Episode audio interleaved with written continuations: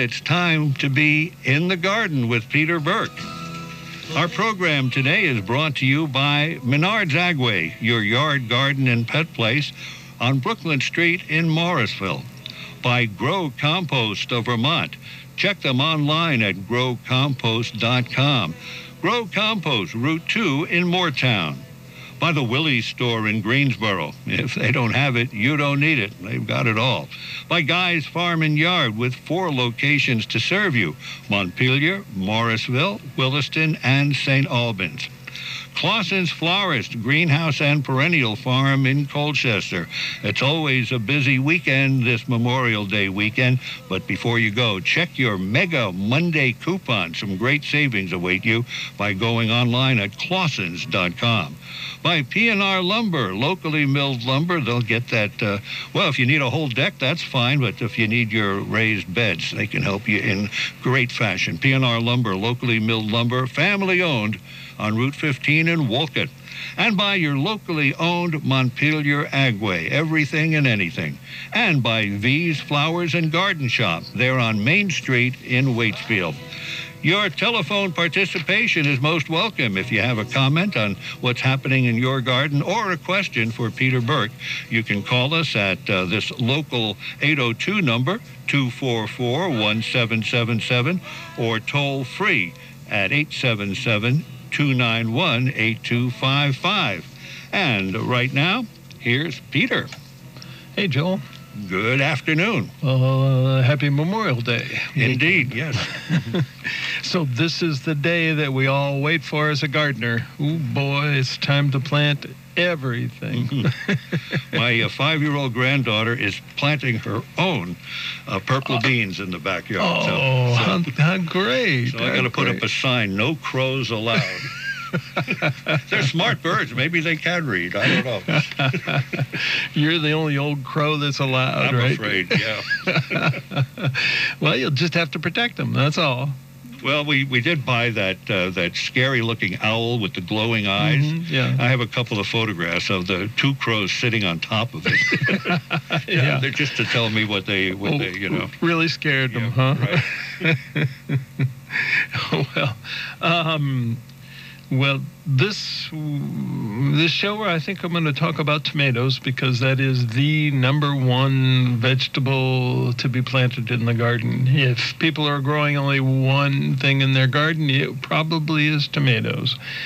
And it's the one thing money can't buy. That's true love and homegrown tomatoes.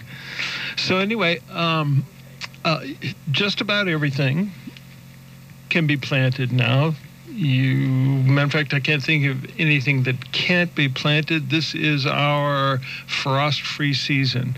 Now i just want to uh, warn you that it's actually only may 25th and usually it's may 30th is the last frost free uh, uh, first frost free day. So um, if you do plant this week, uh, make sure this weekend, make sure that you have a contingency plan to cover things up. And um, if you wait till next week, well, that's okay too, because that really is the beginning of the um, the frost-free season. And we will. Um, mm, let's see, what we can plant now is tomatoes, peppers, eggplants, basil, tomatillas, uh, and almost everything else. And uh, oh, uh, we get a call already. Jerry in Ber- Berlin. You ready for me? Hey, Jerry. Hey, you there? Yeah, sure am. Great. I'm glad. Um, thank you for your show. Yeah, I sure. listened to it. Well, uh, it's wonderful. Um, I usually ha- I have a very large garden, yeah. and I so I usually uh, rototill it. Uh-huh. Now, for many reasons, I can't have that large of garden, so I'm not going to rototill. But you don't believe in it anyway, so Uh-huh. I just took a shovel and turned over the ground. But I mean, how deep do you go with the shovel? Okay. Um, I, I never use a shovel, to be quite frank. Uh, Okay. what I do is uh, before uh, when I prepare a place. Is this a new spot, or are you planting in the same old place? Same garden, Okay. same old place. All right. uh, better than turn the soil is take a sheet of black plastic and leave it on there for uh, for a week, and that'll kill everything that's there. You really don't need to uh, turn the soil over if you get rid of the weeds, and that's the only reason you turn the soil over is to get rid of the weeds. How do I get my seeds in the ground? Well, you take the black plastic off after a week, after all. No, no, I understand. Oh, okay. That's good. Uh, no, I So I- understand that. I like the um, the uh, I like the permanent beds, and the permanent beds are. Um, oh, there we go. That mic is on. That's what's giving us the feedback there. So, um, excuse me, just uh, just a second, Jerry. We got uh, there. We go. Okay, now see we're getting some feedback there, and Yeah, I heard it. yeah, Uh, yeah, yeah. Now we're good. We're it's uh, it's been disabled. so anyway, I like to use permanent beds, and uh, the garden basics that I like that I use are the permanent bed, the permanent pathways, perfect soil, grid planting, and trellises, and those those get you um, those get you to the place where you can plant uh, in a quarter of the space that you used to use in your other garden, and And that's what, yeah, that's that, what I'm going to. have sounds like what you really need.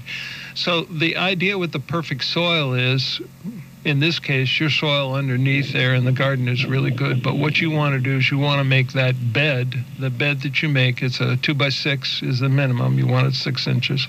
You know, if you want to go eight or ten, that's fine too. But the two by six is is adequate, and that's what I use, and I've been using it for for years now.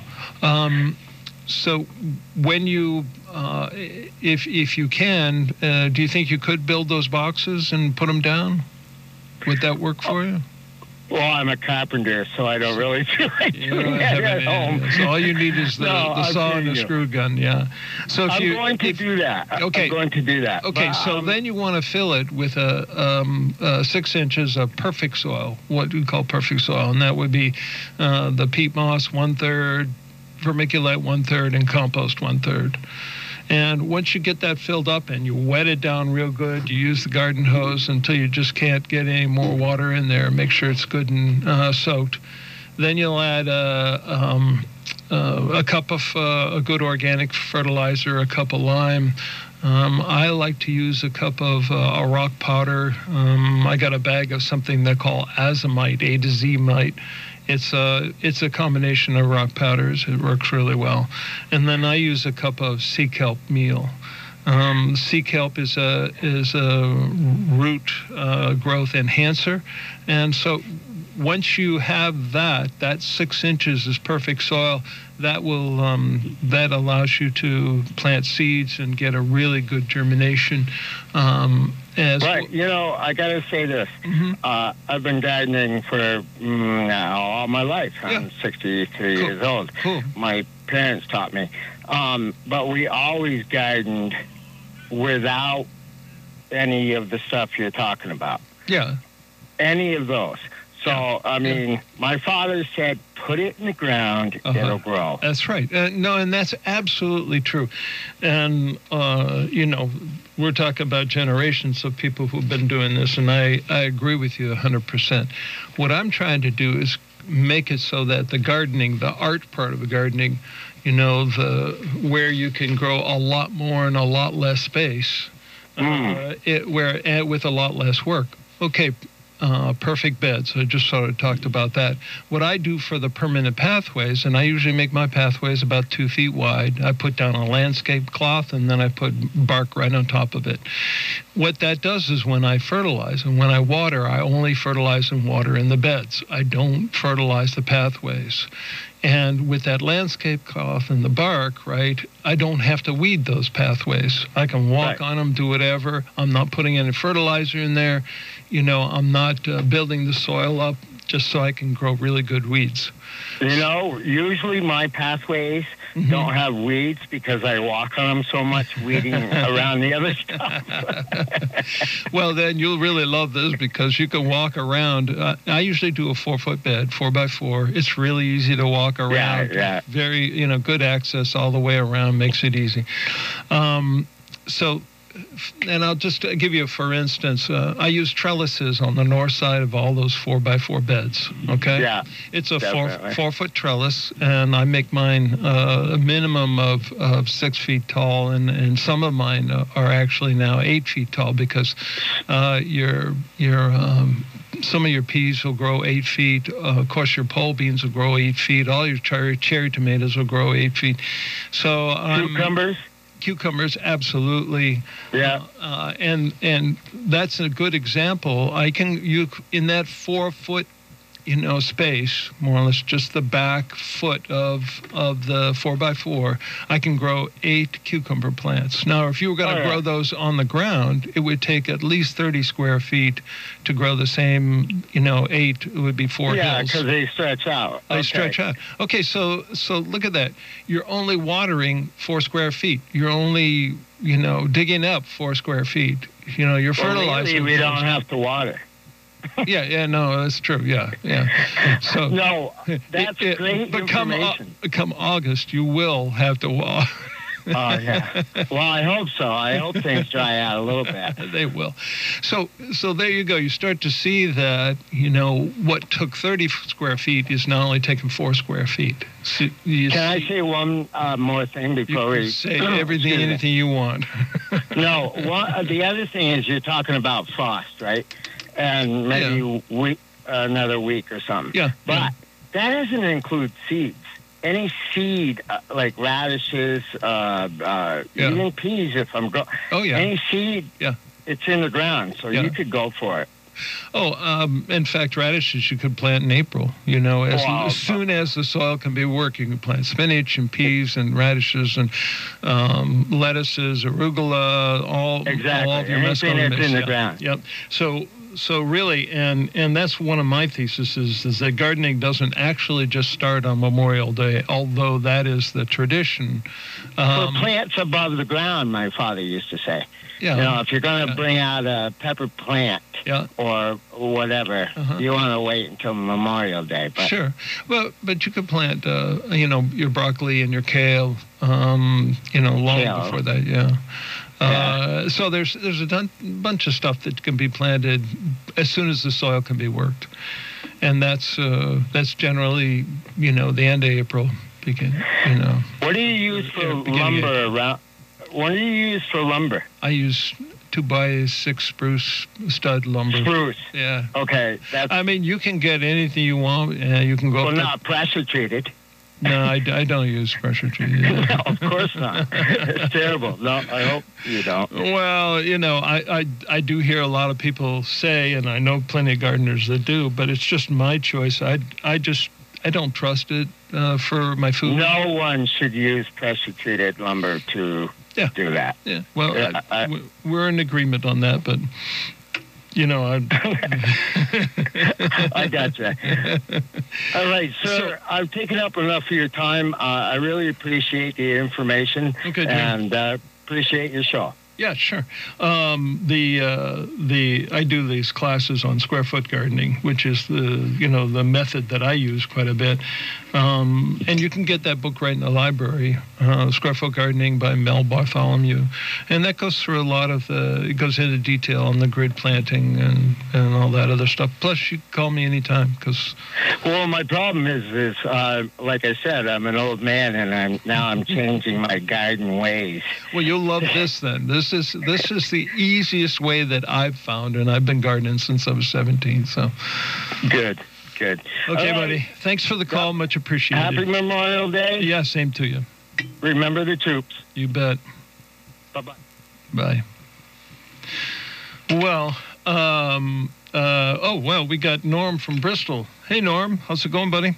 Oh, going pretty well. Uh, just got back from the turkey woods, so Oh, thank you for text. Uh, um, anyways, I got to start mowing my lawn too. I had a friend of mine that get my two lawnmowers going, and about uh, grass is foot and a half high in some places. I'm gonna have fun. You're Uh, going to have to hay that, huh? Yeah, I was thinking about maybe getting a couple of goats or something. uh, listen, um, this spring, of course, I let my radishes go to seed last year in Yeah, my little yeah. garden, No. and they winter over. Oh, yeah. And so you can actually do the same thing you do with like your spinach, Yep. And uh, just uh, start them in the fall. Absolutely. Yeah, Absolutely, let and it- and you'd be surprised actually. Uh, lots of lettuces, uh, particularly your leaf lettuce, are really tolerant to cold. Yeah. You can plant a, um, and I've done it both with a hoop uh, with plastic over it, and I've done it without. The spinach doesn't need any protection whatsoever. Yeah. Radish is the same thing, and what a what a thrill it is to see those coming up right along with the garlic and and getting out Oh, out yeah. there. And uh, the other one, uh, I think I mentioned it before, was the um, the Egyptian uh, onions. Those are up, and we had those, and they were absolutely fantastic. Oh yeah. And uh, they're they're up, and we're we're picking them right now. Uh, I just put in some New Zealand spinach again this year, and Yeah. I, the ground is still pretty cool. So Yeah. I think I soaked them for three days, like they Uh-huh. recommend, Uh huh. and then I put them in the garden. And I'm hoping, like last year, I guess I put them in too late because they didn't sprout at all. Yeah, they're tough to they're tough to sprout. I, New Zealand spinach and that other one, the Malabar spinach. Um, I had luck with those last year, and uh, and it was great. I have to say, it was definitely worth uh, worth the trouble. The you know because I use a whole trellis for it, and I I just put in a bunch of seed. I must have put four per foot linear wise, Sure. and um, you know there's they talk about soaking those seeds, but like the New New Zealand spinach, it, it can be tough to get started. But the New Zealand spinach, I really liked. I thought it was good. It's a little little furry, but it's a nice meaty leaf and and Yeah. delicious. But if you like spinach, give that a. I don't know if you you heard uh, on one of the other shows I was talking about uh, the. Um, uh, the perpetual spinach, and it was actually yeah, where, a can, where can you get that seed? I can't find well, it. uh, the um, Pedco? uh, Fedco, yes, and uh, Fedco, and then the other one, uh, Baker Creek, was the other one. I've gotten them from those two. I, I checked at Agway and I checked at Blue Seal, and and they didn't have it, No. uh, which I'd just soon you go there first. But oh yeah, I have been going and trying to find. maybe if you go and ask, they'll look for it next year. Yeah, maybe. Yeah. hey, getting requests. yeah, yeah, but it's uh, it is about a hand-sized leaf, you know. Oh, good. and you, and the stem and that's the key the stem stem is really tender and small real thin Oh, good. so you don't get the the toughness that you get with a um, regular swiss chard and uh, it'll grow right up until the first frost so when you plant that now it'll you know it'll just keep going. It's uh, cut and come again just like your regular uh, swiss chard That's good. Yeah. Uh, now, with Swiss chard, do you cut all the leaves, or the outer leaves, or the inner leaves, or what? I mean, getting it to grow back. Um, if you cut it about an inch above, you can cut the whole thing. But then, of course, you're cutting off some of the really tiny little leaves. So Yeah. I, I tend to just pull the outer leaves off, and that's the way I harvest most of my lettuces too, up to a certain point. I'll I'll, I'll go out and, and you know pick around the the eight or so. Um, uh, six or twelve, maybe lettuce plants that I'll have growing, and pick those outer leaves. And I tend to do the same thing with the Swiss chard. So, um, and your leaf lettuce, uh, hmm you know, you probably plant it a little bit thick, and then you thin them out, I'm not a fan of that, although. just cut them uh, down. yeah, I, I, I plant them uh, basically three or four seeds every six inches, and then I'll thin it right down to one because I like it to be a single head. I don't care for the the the um, the really immature leaves that much. If I'm going to do that, then I'll I'll take a lettuce mesclun mix and just broadcast them in and then and then do that or plant them in in real close rows about an inch apart and then I'll take my scissors and just cut down through um, they're supposed to be cut and come again, and the mustard uh, mes- mix that uh, they sell for mesclun does cut and come in pretty well. But the the lettuce mixes, I don't find that they, they cut and come again that well. Anyway, No, I've cut. I've cut. Um, uh, are you talking about the loose leaf? Uh, Yeah. Loose, yeah, Yeah. loose leaf. Yeah. you've had good luck with it. But if you can get like to get those uh, bunches like I get at the local co-op down here. Yeah. Uh, and they're you know pretty, they're pretty full. Yep. Uh, so you have to, you're going to have to thin those out enough to give them Right. to grow, right? give them a chance to grow. Yeah. So it sort of just depends on what you want. If you want the baby baby leaves, then yeah, like you say, plant them close together and Yeah. Mm, I've done that for years. yeah, yeah, and and that gets you a nice harvest early on, which is kind of Yeah. that's good. But uh, um, since I like a, I like to pick those big outer leaves, particularly of the Bibb lettuce and the, you know, the that tile the style. You know, that's, Right. that's one of my favorites. Um, what about uh, curly uh, kale? Uh, Yeah. you can plant that from seed, right? Oh yeah. I've never planted it before. Oh yeah, no, you can plant that. Um, so what I'll do is I plant some for uh, for for leaf, you know, from seed, and then I'll plant. Um, I usually plant either 12 or 24 plants, depending on how much we plan to freeze. I'll plant those in Oh, you in freeze the kale? Oh yeah, oh yeah. Oh, you to, do you have to just put it in as is? Uh, We usually blanch it. Yeah, Blanch it, okay. Yeah, yeah, Yeah, and, and we do the same thing with the Swiss chard and, and lots Oh. of collard greens. Good. Uh, the collard greens, uh, we either just blanch them and put them away, or my wife makes up a. She's got a, a, a recipe for southern collard greens that includes you know vinegar and butter and you know salt and she'll we'll pack that away and and uh, as many as we can as we can do because it's absolutely great eating in in the in the winter. And when we use when we make our pot of rice we'll take that frozen clump of the you know the um, the collard greens or the kale greens and uh, just sit in a basket on the top and that cooks right along with the with the oh, rice sure. and then all the, the drippings and the juices go right down into the rice and it's delish. So. Yeah, how long? How long do you blanch those in? Oh, just Two or three minutes? b- at most, yeah, yeah. Okay. They go right right in So the pot. down They come right into the ice water and then they go right into the. Uh. As a matter of fact, the ones, of course, uh, where where Deb makes them the that uh, southern uh, recipe with the the vinegar and butter and stuff, um, she cooks them up and then uh, puts them right in the in the plastics. So Yeah. Okay. good stuff, huh? Yeah, it is. Yeah. Now I'm hungry. Thanks a lot. yeah. Okay. Well, thanks a lot. And uh, well, good- you started out by mowing your lawn, right? Oh, I got to go there- down and pick them up now, and I said, "Oh boy," and I put it off too long, and I couldn't get them started. But let me ask you about the New Zealand spinach. If Yeah. you got, do you have a sec? Yes. Uh, uh, how, how far apart do you plant that? Well, I got. I think I've got them a little too close. You said four to a foot. Okay, all right. Uh, I didn't know. I I thought maybe I could thin them out if I was getting more than that per foot. hmm I only planted one row just as an experiment, just Yeah. to see how it's going to go. Yeah. I may wait. I'm next year. I may put them in. You could put up those in probably April, right? Or should I wait a little longer? I, I'm not sure. I would have to double check if it's. Uh, Soil has to be cool in order for them to germinate. uh, That's one of the things I read. Uh. Yeah, they don't germinate well in, in warm soil, so that's why I'm just worried a little bit. so it's a, a little like spinach in that it, it likes the cooler weather. Oh yeah, Oh, Yeah. that was my mistake. I planted mine later. yeah. Yeah. Must be cool soil. So if, if the regular spinach is coming up Uh-huh. in April or late, like you know, Yeah. depends on the weather, of course. But Yeah, Uh, yeah. So I think that's what I'm going to try to do is put them in a little bit earlier next year, and Mm-hmm. Yeah. it depends on how they do this year. But For sure. Uh, we've got Dick and Waterbury still online. All right, Norm. Thanks Okay, for the thank you. call. Much appreciated. all right, bye bye. Yeah, take care. Dick and Waterbury, Peter, you still there? I'm still here. All right, buddy. What's going on? Hey, I, I had to come in from mowing my lawn because I got to ask you this question. All right. Um, I've started this year some heirloom tomatoes, a couple different varieties. Sure. Uh, do I need to be concerned about planting other types of tomatoes around them? No.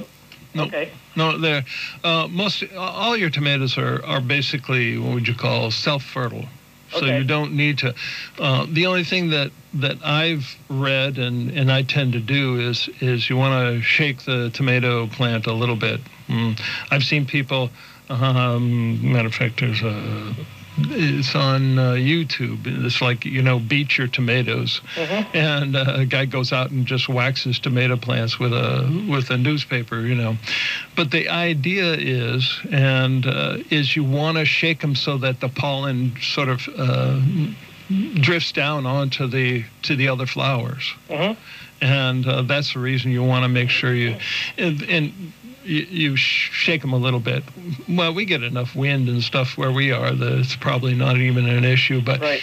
where I first read about this is when somebody was planting them in a in a greenhouse. Okay, where you don't get much, uh, you don't get much much jiggling or, or motion in there. You don't get much wind, so you want to um, you want to. Uh, he had a stick that he whacked a, a pole that all of them were tied to, and that shook them enough to to make sure you had um, uh, good stuff. You know, Yeah, actually, it got fertilized. my father used to do that with his apple tree. He'd, Uh-huh. he'd take a baseball bat, he'd wrap a cloth around it, and he'd, No. he'd whack branches and stuff. I'll be darned. Oh yeah. yeah. Yeah, he said he wanted to do it at night because he didn't want the neighbors. I was going to say your neighbors must have thought he was nuts. Right. right. yeah. Uh, so the next question Yes, is uh, seed tapes. Have you ever used them, and have you ever made your own? Um, I've never made my own, and mostly because I've never really had good luck with them. You know, um, I use that grid planting. You know, so in a square foot, one square foot, I'll plant like 16 radishes. That's Yep. one every three inches. So I, I, I sort of focus on that. You know, and for me, like carrots, right? They're they're one of the ones that seed tape was sort of made for. I find that uh, that this trick works better than anything else. If you're planting it in a row or you're planting them in a square, it's still the same thing. Um, but I actually plant a whole four by four square of of um, carrots at one time. You know, 16 per square, 256. You know, with two or three seeds in each one. I water it really good, and then I lay down a sheet of plywood right on top of it with a couple of uh, uh, cinder blocks on it Oh, the same idea, right, would be if you're planting in a row or you're planting in one square foot. You cover it with with a board, right? Put a little weight on it. Make sure it's you you, um, you watered it well. Cover it with a board, and then wait seven days. Don't even look at it for seven days. Now, if you read the package, they'll say that germination is you know 21 days. And that's why a lot of people recommend that you plant some radish seeds in with your carrots so you know where you planted them. right. Um, but this, in seven days, and I'm not exaggerating, in seven days, you will start to see that the carrot seeds are just poking up. I mean, it's, you got to get down on your hands and knees and look under that under under that board, and you'll see just a little itty bitty tiny green leaves coming up or yellow leaves at the time. And that's the time you take the board off. It's almost seven days for absolute sure, and that way. Um, uh, there's something about that constant moisture and the darkness that seems to make them germinate better. I'm sure there's some biologist out there that will tell you that well there there's some sort of special seed that likes darkness or needs to have the moisture. It works. It really works well. So whether you're doing it in a row or you're doing a square, or if you're doing a whole four foot square, I have this one sheet of uh, plywood I've been using for years that that's just for that. It fits right inside my four by four square. Yep. But- Well, I actually made some of my own tapes here a couple weeks ago. Oh, how'd you do it? Um, I took a two-ply paper towel, kind of pulled hmm it apart, so it's Mhm. one ply, and cut it in about two-inch strips. Yeah. Uh, took a little bit of flour and water and put some little dabs on the towel and put in, put in. uh, You know, I sat there one of those dreary days and said, "Okay, I'm probably foolish, but here's one seed, one seed, one seed." And so uh, I planted them last week, so Yeah. I keep them watered. So we'll have to see how they come up. Well, I, that's great. I love to hear that. That's so interesting. I. It- it was- you make sure, Dick, that you call me back and let me know how that Yeah. worked for you, okay? I mean, you know, it, it sounds kind of foolish, but really, it, it didn't take very long. Uh, No, no, and and the whole idea of seed tapes I like because you know you've got that steady spacing rather than go back and have to thin them all out. You know, um, it's nice. And I I tried a couple of times with seed tapes. Um, you know, uh, cut into one. You know. On 12, i- 12 inch lengths so I could use them in one of my squares. Yep. Uh, Again, would- I wasn't sure if I got really good uh, germination, but the the the way you're doing it, you're gonna you're gonna make them and use them, and uh, that may be the key right there. Yeah, yeah. And my uh, radishes and lettuce that I planted on April the 11th, Yeah. I'm going down and I'm going to pick some today. Way to go! They've Way to go! They've been slow, but they've been coming. That's I, it. I That's- just checked them a little bit ago, Yeah. and uh, they're ready. That's the beauty of it, and and it's, it's like I said, you know, this is Memorial Day, the traditional beginning of of gardening. But really, like like you pointed out, it really starts in as soon as the soil can be worked, sometime in April. Yeah. And, and I know what a difference between my my raised beds. You know, and I, you can plant those a long time ago, really. Absolutely. Um, and I was out in the rest of my garden, which doesn't have beds in it yet, Mhm. and you know, just kind of turning some soil over, and you step on it, and it's you know clumps up. Squish, and- squish, squish. Yeah, I know. leaves footprints. And, so, yeah, yeah. Well, you ma- you made my case for the raised beds. yeah, I just put in. What do you put in between them to walk on? Do you use? I, I use a landscape cloth, and uh, you know I get the contractor stuff, um, and uh, um, uh, and I put down uh, I put that down, and they have staples that you kind of so you, Yep. you to, to hold them down from the wind, and then I put bark right over the top of that. Okay, so you just use the bark then. I just use a bark. It's so easy to weed in that bark, you know, for whatever. I mean, you know, the dandelions are going to come in from your neighbor's yard and Yep. blow in there. Uh, the popple comes in, uh, you know, that fluff comes in and those seed up. You know, you're not going to get away from seeds coming into your garden. That's just not going to happen. Right. So, uh, as the the easiest thing to do is to weed in that in that bark. It's like a cinch Right, right. And you can watch for it. Oh, one of my worst uh, worst weeds is my dill dill, you know, seed reseeds from uh, dill plant. Mhm. It's all over the place. Okay. Okay, Dick. Thanks again for the call. Much Yep. appreciated. All right. Thanks. Yeah. Bye. Bye bye. Hey, Joel. Uh, did you hear about the Cate Farm seedling sale, by the way? Everybody's talking about it. yeah, it's coming up. And new this year, they're actually doing not just Sundays, but Sunday, Saturday, and Sunday. And they're going right through, well, of course, this weekend, Memorial Day weekend, of course, and then next weekend as well. Which is good because mm, you know it may be a little cool yet this week. So they run from uh, eight in the morning to two in the afternoon. They got a big selection, I can attest to, of healthy organic vegetables, herbs, flowers, even. And um, they say that they have the CBD hemp plants. And I'm kind of curious about that. I may just have to get a couple of those to give them a try. I can't imagine getting enough CBD oil out of one plant to do me any good, but still, curiosity is is uh, I have to see what it's like to grow them and I'll chop it up and put it in the the compost bin if, So we're going to put it in your salad or or my salad. but curiosity anyway. So um, uh, Cate Farm has been around for 39 years, located in East Montpelier between Route 2 and Route 14 on Coben Road. And there's a sign at, uh, on both of those, uh, both Route 2 and 14 to show you where to turn. And uh, for more information, go to catefarm.com. So, um, we were talking about tomatoes, and so when you go to Cate Farm or to Agway or to Blue Seal or any one of our sponsors to buy plants, when you're growing your, what you want for a tomato plant is not necessarily the bigger the better. Uh, the the best way to transplant the tomatoes is with a a, a six to eight inch uh, you know tomato plant that's in a four inch plot uh, pot. That's that's your ideal right there. And that's that's you're going to get the the best uh, best success with trampla- transplanting.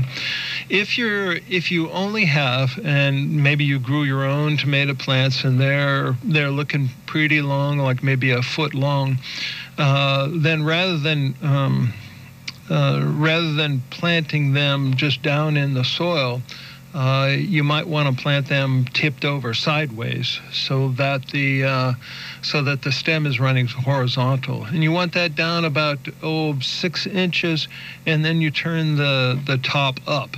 Now. I've done this quite a few uh, quite a few times. I've used that technique a lot. Um, but the only drawback is is when you go to turn it up, sometimes you break the stem. And that's really really disappointing. So what I, I discovered totally by accident and all of my tomato plants fell over once and I noticed that within an hour they actually started to raise their head. They started to actually turn up all on their own. So if you plan to lay them down, let them fall over for at least an hour and uh, you know if there's enough sun they'll actually start to curve up all on their own. It's it's pretty cool to see. I uh, you know the first like i said the first time was a complete accident. They had all sort of blown over and i thought oh no you know. Well i'm looking at it well they're already curled up. I said what could be better? So if you plan to do it that way uh, give them a push. Knock them over and they'll they'll uh, they'll curve up all for you.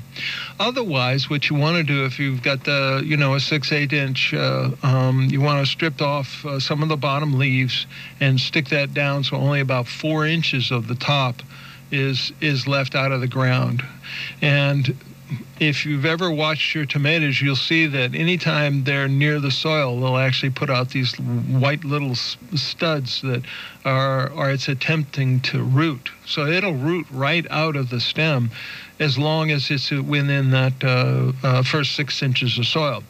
And for a long time, I used to actually use a post hole digger with a two a two foot tomato, um, and uh, thinking that oh, the more the better, and they'll you know there'll be a, a two foot root system. And oddly enough, when I pulled those up out of the ground, there was a ball of roots down at the bottom, and then there was a ball of roots up at the top but there was no roots in between the, the two. It only it would only root in that top six inches. So that's a, a case for actually laying them down rather than bury them, burying them all the way down, you know, with a post hole digger two feet down. Uh, but those are the things you learn anyway. Uh, it's the only way I learned is to try something and and then go back and look. So we have um, we have Ken from Ferrisburg. Hey Ken, what's going on? How are you? Uh, I'm doing good. Uh, I got a question for you. Yeah. Um, I have a garden that's not huge, probably maybe 3,000 square feet, something like that. Whoa. That's And uh, good size.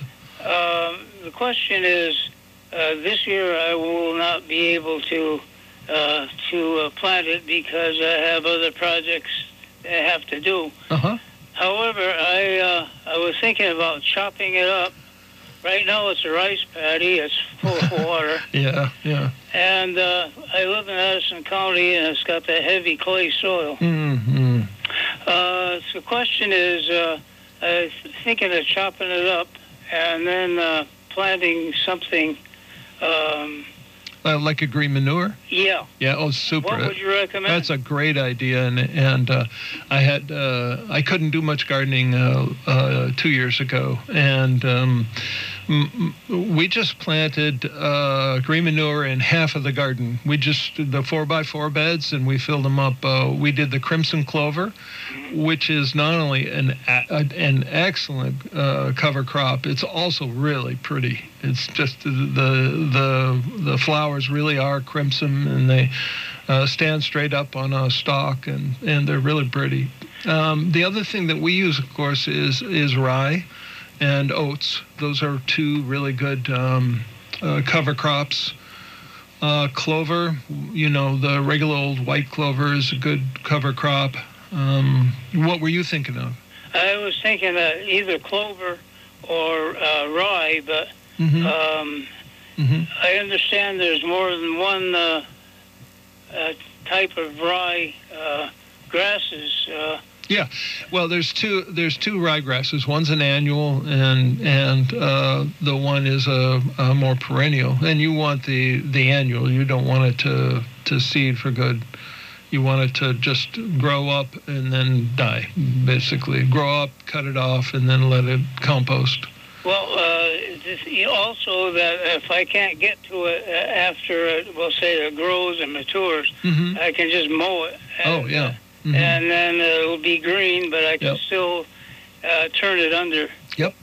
Uh, in the, if if you're not sure, um, of course, with the with the rye with the rye, the the stalks are sort of uh, waxy, you know, and they don't break down uh, as quickly as say like the clover. uh And that's the reason I liked the clover a lot was that it it broke down, you know, it actually fell down.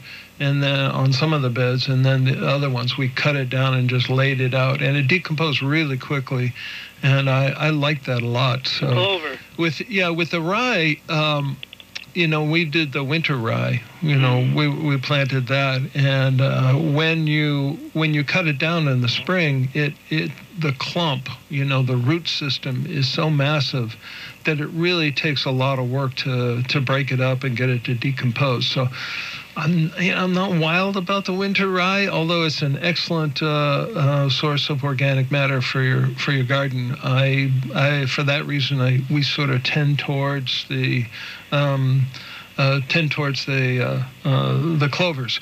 Now. Uh, that's not the only thing, though. Uh, mustard is really good, um, and if you have any problems with nematodes, uh, mustard really um, does a good job in knocking those out. Um, the other thing is uh, radishes. Um, I notice that um, uh, um, in at Agway they have um, uh, radishes that they they recommend for a, a cover crop, and uh, they're they're like a the they're just basically the daikon radish. And for your heavy soil, something like that might actually be in your a, a huge benefit for you because they, you know, they penetrate that uh, that clay soil and then and then die and decompose. hmm So you may find that um, that's a good choice too. Well, right right now I can uh, raise minnows instead of uh, garden. yeah. Well, there you go. You could sell it for fish bait then. yeah, right. Have. Well, uh, you're a good candidate for, uh, you know, just like uh, who uh, Jerry in Berlin. There is, uh, you're a good candidate for raised beds. You'd find that you you could cut your your garden space in in about a quarter of what your garden now, and and do about the same amount of uh, gardening. well, I have uh, three three uh, raised beds Mm-hmm. That I have. Uh, well, sh- shall we say, right for the kitchen. Mm-hmm. Yeah, great. Uh, Right where they belong. Yep. well, you must have stuff growing in that, right? yes, I do. The lettuce is up. Yeah. Radishes are up, Beautiful. and uh, uh, it makes a nice neighborhood uh, litter box for all the cats. you know? I know too well. Yeah. I know too well. Uh, yeah, I one one our old dog who's passed away now, Sam. Uh, every once in a while would pop in underneath the hoop house and just lay down. She liked those beds. Oh yeah. Uh, but you know, you take that same idea and just uh, keep going with it in your garden. You'll find that you can garden in about a quarter of the space that you're using now. Mm-hmm. And uh, what else are you planting now? Oh, you're not going to plant this year. I, I will be planting in the beds. Mhm. Prob- probably uh, a couple of tomato plants, uh, Mhm. uh, just Mhm. something for salads and whatnot. Mhm. Yeah, yeah. And uh, right now I got beans, uh, lettuce, uh, Mhm. Mhm. radishes, uh, There you go. and beets. Yeah. Swiss chard Oh, that's great. and some carrots. Terrific. Terrific. What kind of tomatoes are you growing? And I haven't haven't got them going yet. Yeah, yeah. I would like to put in, we'll say like, uh, oh, beefsteak or Abe Lincoln, uh, whatever. You know? That's yeah. That's that's everybody's dream. Uh, I I sort of um, I backed away from that a bit because uh, uh, I I like them early for my salads, so I go with uh, almost all cherry tomatoes. So. Yeah, that's uh, that's the other thing. Yeah. Last year I put in two cherry. T- uh, Mhm. Let's see what the. Uh, I'm trying to think of the name of them. Yeah. Some- well, anyhow, they're cherry tomatoes. Yeah. Sweet 100s. Yeah. Yeah. And boy, did they take hold. And and, and they just keep coming right up until frost. They, just you can't you can't kill them. They're great. Oh, they're great. And I, you know, I, my cherry tomatoes by the time I'm all done are are literally seven and eight feet tall. They grow up right on Oh, the these trellis. these were uh, fantastic. Uh, they were uh, getting uh, almost uh, out of hand, shall Yeah. we say? Yes, yeah, yeah. You do have to prune them. There's no. co- Well, do you prune yours? Yeah. Yeah, Yeah, I do too. I'm I'm one of the ones who goes out, and that's where I get my green thumbs pruning those tomatoes. Oh, you do. though. I did, uh, you were talking about tomatoes. I did find by accident you were talking about uh, broken stems on tomatoes. yeah, yeah. One year uh, we had a terrific, well, amount of wind Yep. and uh, literally flattened the garden. Uh huh. And uh, the tomatoes were laying right down. Yeah. And I said, uh, well, I'm going to try something. And I made a furrow with a hole. Yeah. And I laid the plants in the in the in the furrow No and kidding. covered them up. and you know something? Yeah. They came beautifully. Isn't that something? Yeah. Yeah, yeah. It, it's, it's, it's amazing. The tomatoes are like that, though. They'll root anytime they get close to the soil or anytime there's lots of moisture around. They'll root.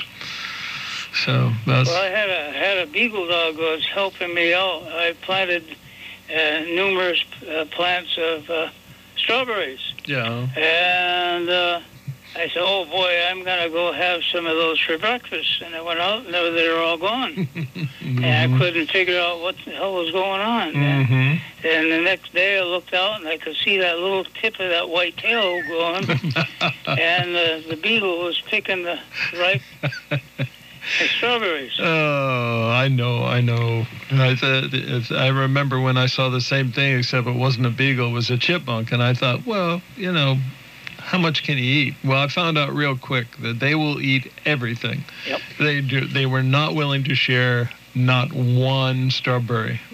so know, the, and the beagle was smart enough to not to touch the green ones. he knew the ripe ones. Huh? Yeah, just the right one. if you could only get him to bring them in for you. Yeah, that'd be nice in a basket too. yeah, in a basket too. Uh, Well, so you you would recommend the, the clover seed?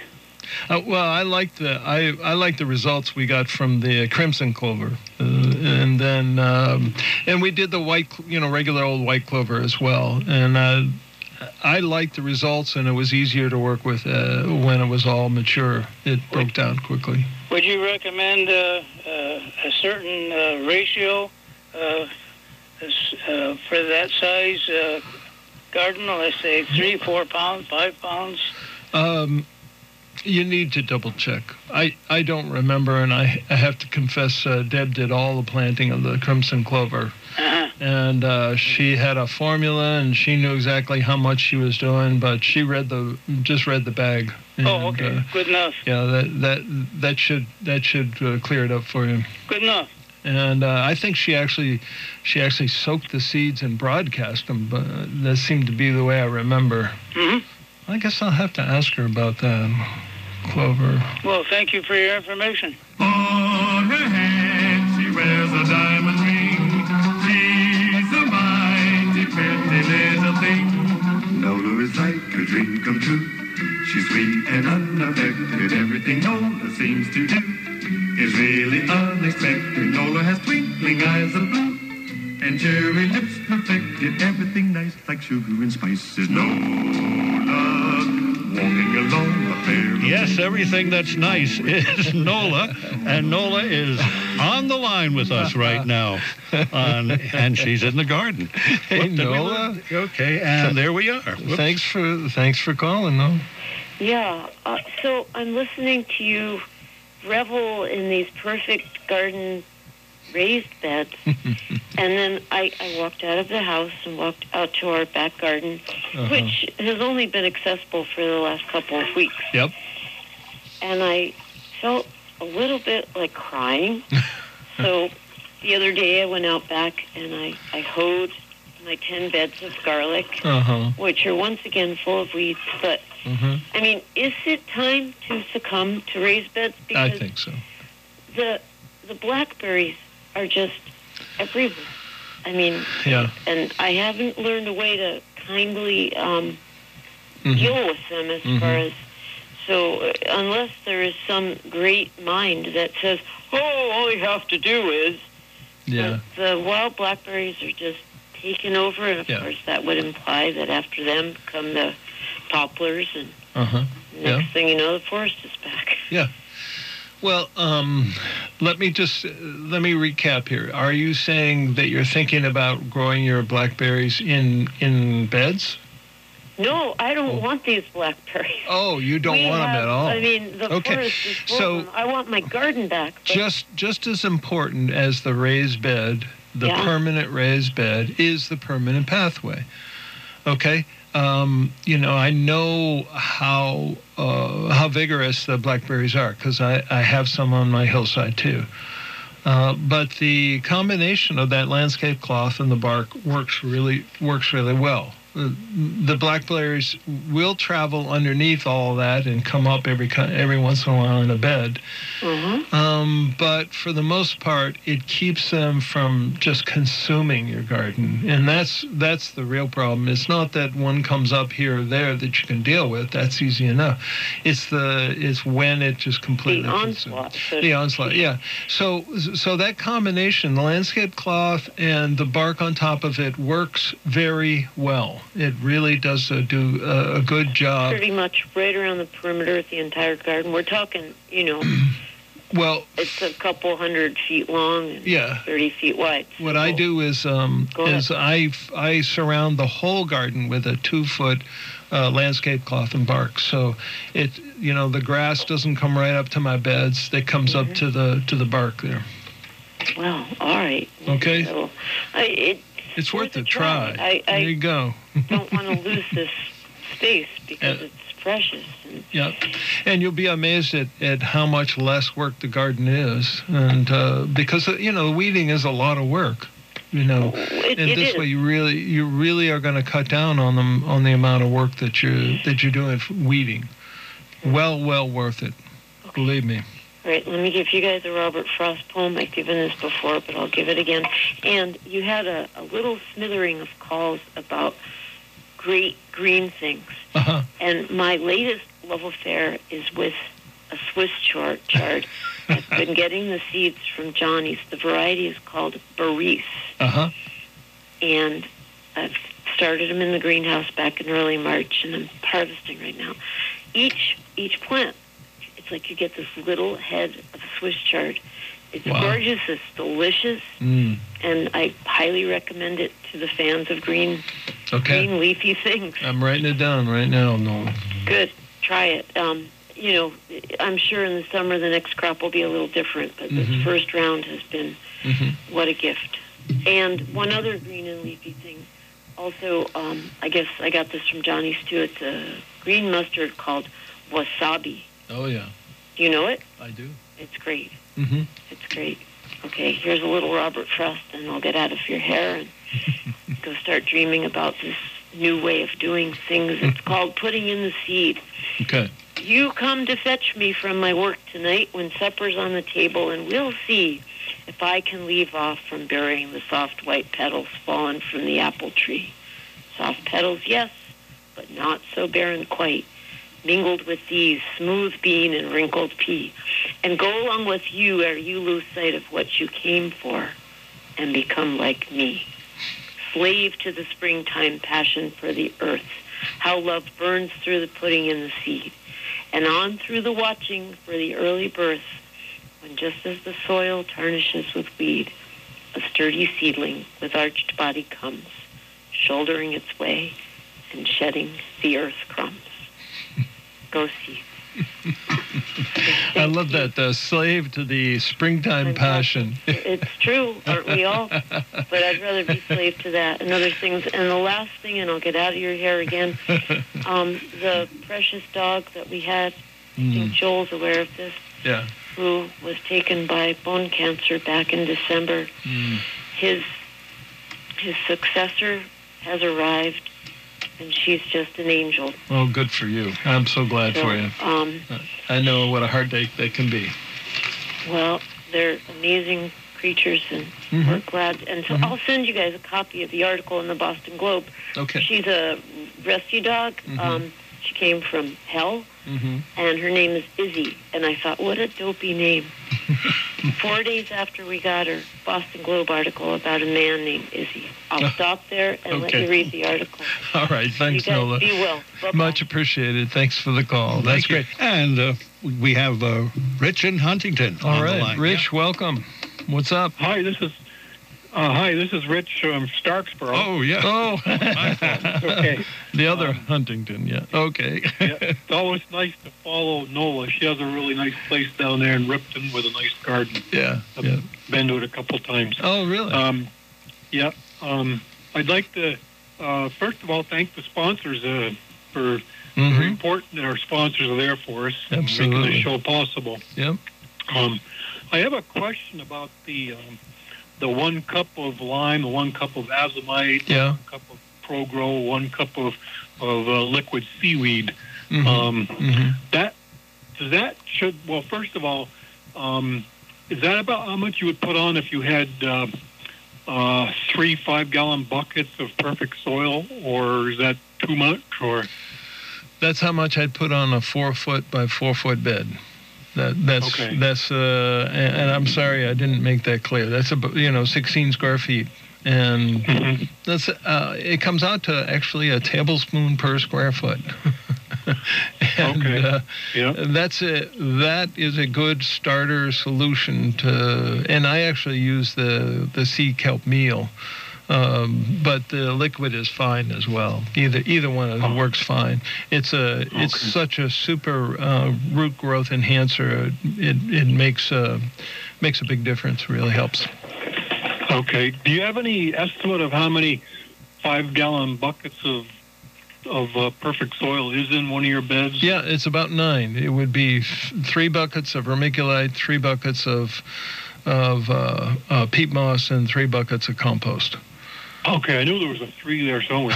Three of each. Okay. Three of each, yeah. Yeah, okay. that that and that's just sort of a way to visualize it. You know, it's uh, one third, one third, one third. Right, and and you um, and you put the those four cups of those four different ingredients on Uh huh.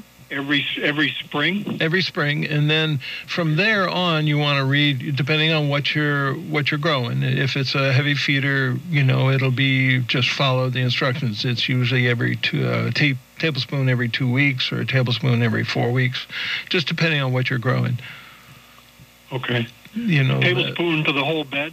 Uh, no, that's probably per plant. Per plant. Okay, Uh, and Okay. it, it should uh, it should let you know what the you know depending on if you get the high nitrogen one that would be for certain plants and then if you get the blue bag which is just a general purpose uh, so read the bag and see what the, what they recommend for your particular category plant okay, and watering hasn't been a real issue right now, but last year it kind of was an issue. oh absolutely. I want to just I want to just try to remember what you said last year. You put one five gallon bucket on each bed per It- week. It comes, uh, yeah. What I like to do is I actually use a cup and a five gallon bucket, and I go around and and I water right on the stem of the plant, you know, ra- rather than using a sprinkler or anything else. Um, but it does. It's just about a five gallon bucket uh, once a week, um, unless you've, you know, had a, a serious rain. And the thing you want to check is you stick your finger down in the soil, and if it's if it's still dry down there, even though you've had rain, then you know you really need to to get in there and water. Yep. Because some, you know, I know it's you figure, oh, we got that rainstorm on Tuesday, and then we got another one on Thursday. But if it's a rainstorm, a lot of times all it does is just fall and wet the top inch or even less, and then and then evaporate. So you really need to to water deeply. Yep. And you water uh, one cup per plant, or that's that's not I, accurate. I'll start with uh, I'll use a couple of cups, just depending on uh, just depending on how dry the soil is. But I'll what I like to do, and, and the point there is that I'm I'm watering right on the right at the stem where the root system is, so that I know that that root system is getting a good good drink. Mhm. Okay. Okay. Well, thank you very much, Yeah, sure. and uh, appreciate it. You have a good rest of the big holiday weekend. We okay, good. Thanks a lot. And Rich brings up a good point. Uh, if if you're at one of our sponsors, uh, make sure you mention uh, that you uh, appreciate them sponsoring the show. And uh, there's also uh, podcasts uh, of the show. If you miss one uh, and you want to go back and catch it, um, that's uh, it. They actually put the podcast on the on the website. So you just go to the Radio Vermont and and uh, website and and look up uh, in the garden. It's a you know big icon right at the top. So click on that and go down through the shows, and you can you can listen to any one of them. And uh, great. Okay. Well, have a good Memorial Day, old buddy. And we and you too, and we will. Um, we will see. We will be in the garden again next week. Next right? week, Yes, yes. yes, Yeah. indeed. Always check for the Red Sox. But, uh, it's it's, uh, June 8th we're, that we're missing. so we'll be. We definitely will be here next weekend, Yeah, good. and that, of course, will be in the garden. In the garden.